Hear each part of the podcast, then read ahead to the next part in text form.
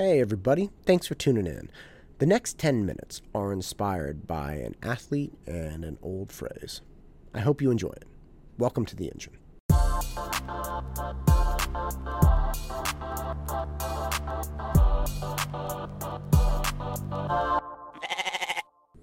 A couple years ago, I was really honored to have a mentorship with a student athlete at Cal. He was a rower, and again, I rowed at Cal, and I was pleased to give back and chat with him. And I went to the auction.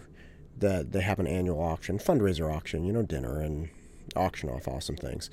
And I was chatting with him, and I said, you know, how's everything going? He was looking at getting a job in Arizona and doing something in the energy field, and he had a, he had a variety of interests. And he said, ah, you know, I got a lot a lot of irons in the fire.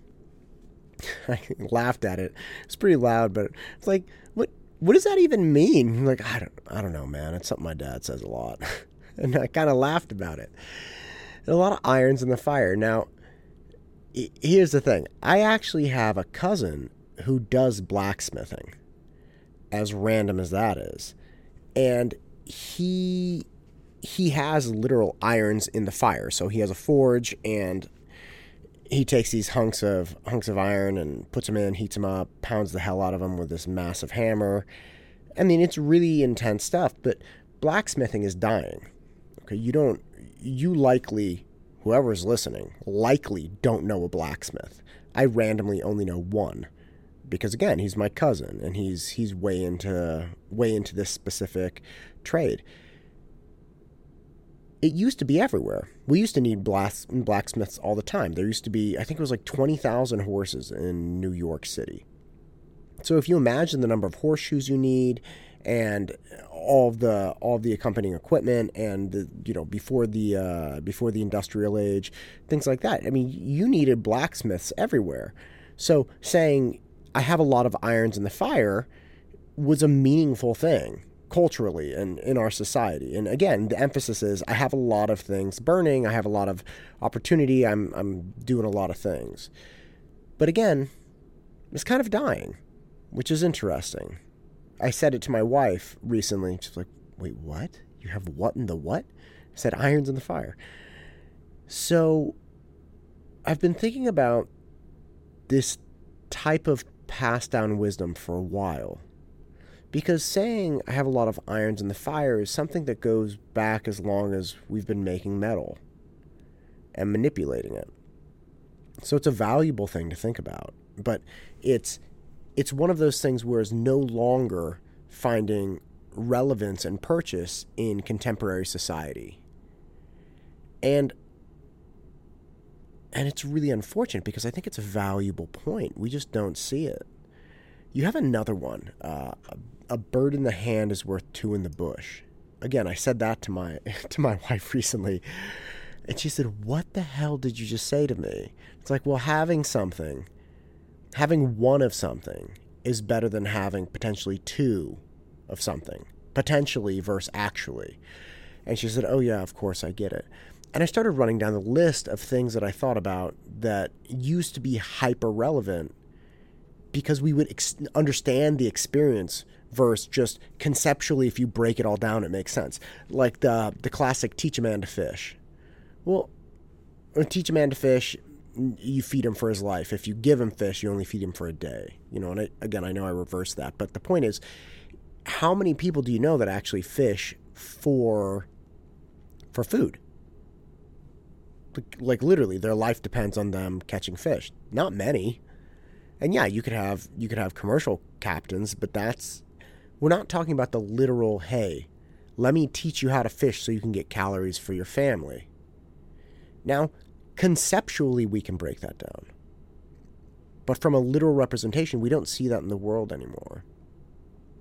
So you have that. You have the hunter who chases too many rabbits goes home hungry.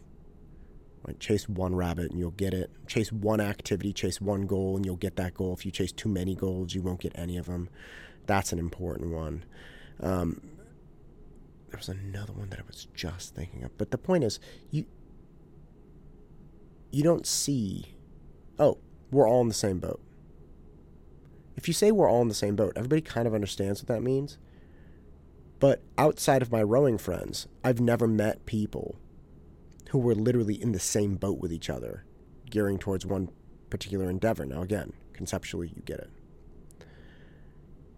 These these will be lost. These concepts, or rather the sayings, and they will be replaced with newer sayings that make sense. Keep your eye on the ball. That's one that almost everyone knows because ball sports are are everywhere in the United States. I mean, you have baseball, basketball, football, or you drop the ball. Everybody understands what dropping the ball means. So there are things like that that are developing and replacing age-old pieces of wisdom that that have more relevance. But I was thinking about one recently, uh, the concept that it takes a village. It takes a village to raise raise a child, or people just say it takes a village, and it kind of makes sense. Now, I think everybody knows the concept here. It takes a village. You have to have a. It takes a lot of people to raise a kid, and yeah, you got your teachers, and you got you know friends, and you got your aunts and uncles and adults and different mentors, things like that. But for us, I don't think anyone really. We have varying degrees of villages. And I don't think anyone really questions it or or would deny it, but I don't think anybody really understands it either. And that's the unique thing. Nobody denies that it's true, but just kind of like the blacksmithing, nobody really gets it because we've never been at a point where we lacked a village. And again, varying degrees.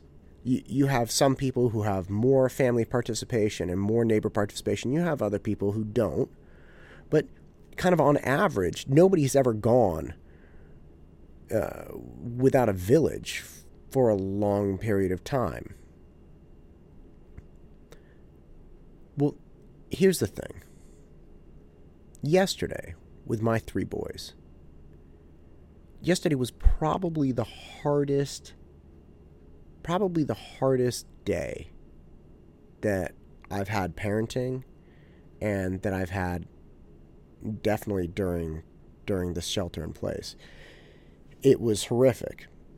It absolutely took me took me to the limits of my capacity with my kids. And I'm not trying to complain, I'm just reporting that's what happened. And I took a step back and I really wanted to understand why once everything calmed down. We got the kids to bed and we were free and clear for about an hour or two before we passed out. And I took a step back and said, okay, look, what happened today? Why did it happen? What could I do? What did I do? you know, all of these different kind of checks and balances because I very much view view it as my fault primarily as the parent. And the thing I kept coming back to is that our village is completely gone. It's completely gone. I have an eight year old and a six year old. They normally go to school they normally see friends. They normally do sports. They normally see our neighbors. They normally go outside and mess around. We normally go to the park. All of the things in our lives that centered around a village, and it could be an athletic village, it could be an academic village, it could be anything. Those things are gone. But it's it's more than just not seeing people you can say, hey, yeah, it takes a village, and you know loosely it means that it, you need more than one person. But I think a lot of people fall back on, like, oh, I, I need an emergency contact, or oh, I need, you know, somebody to bring me dinner. It, it goes to understanding the different relationships, not arduous discipline from a teacher, but the different relationships that a teacher might have with a student. And my wife and I, when we're trying to explain a concept or we're trying to reprimand or we're trying to correct a behavior, you know, we we can only do so many different explanations, right? Like I can change the way I do something, maybe two or three different ways, but that's it. if you take another adult and have them do the same thing, it could be a completely different take and they'll have revisions on on their take of of how to discipline or do these things. And when you when you think of it that way, when you think of the interactions that young people get from other adults and other kids, when you think of the interactions that they get and the nuances of relationships and the nuances of learning and and discipline and and again just interaction you realize if each person the kid comes into contact with has a set of 50 different interactions all of which are different than the way you interact with your kid and all of which have three different different modes, right? Like if a teacher is going to reprimand, or a principal is going to reprimand, or a, a parking person is going to reprimand, they each have their own ways of doing it, and they each have variations on those ways of doing it. You realize there's just mass of variable stimulus that the village provides. And that allows people to learn. It allows people to understand better. It allows people to to just get the idea of how to function better. Because that's what we're trying to do as parents. We're trying to raise kids that can function, that can thrive in society. And the way I live works for me. The way I do things works for me. The way I do things is not the way my parents did things. So I am not presumptuous enough to think that the way I do things is necessarily going to be the way that my kids do things. It likely will not. So it, I think about that phrase, it takes a village. And I think if we hadn't been going through this, my opinion of that phrase, that saying, that kind of ancient wisdom would stay unchanged, pretty much like, you know, teach a man to fish. Yeah, look, I get it. I get it hypothetically. But what I really hope is that people revitalize the wisdom in that saying.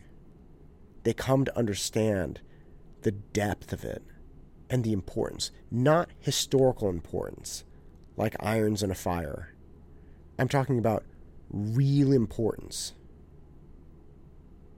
really importance that you get from friends, that you get from teachers, that you get from everyone around you.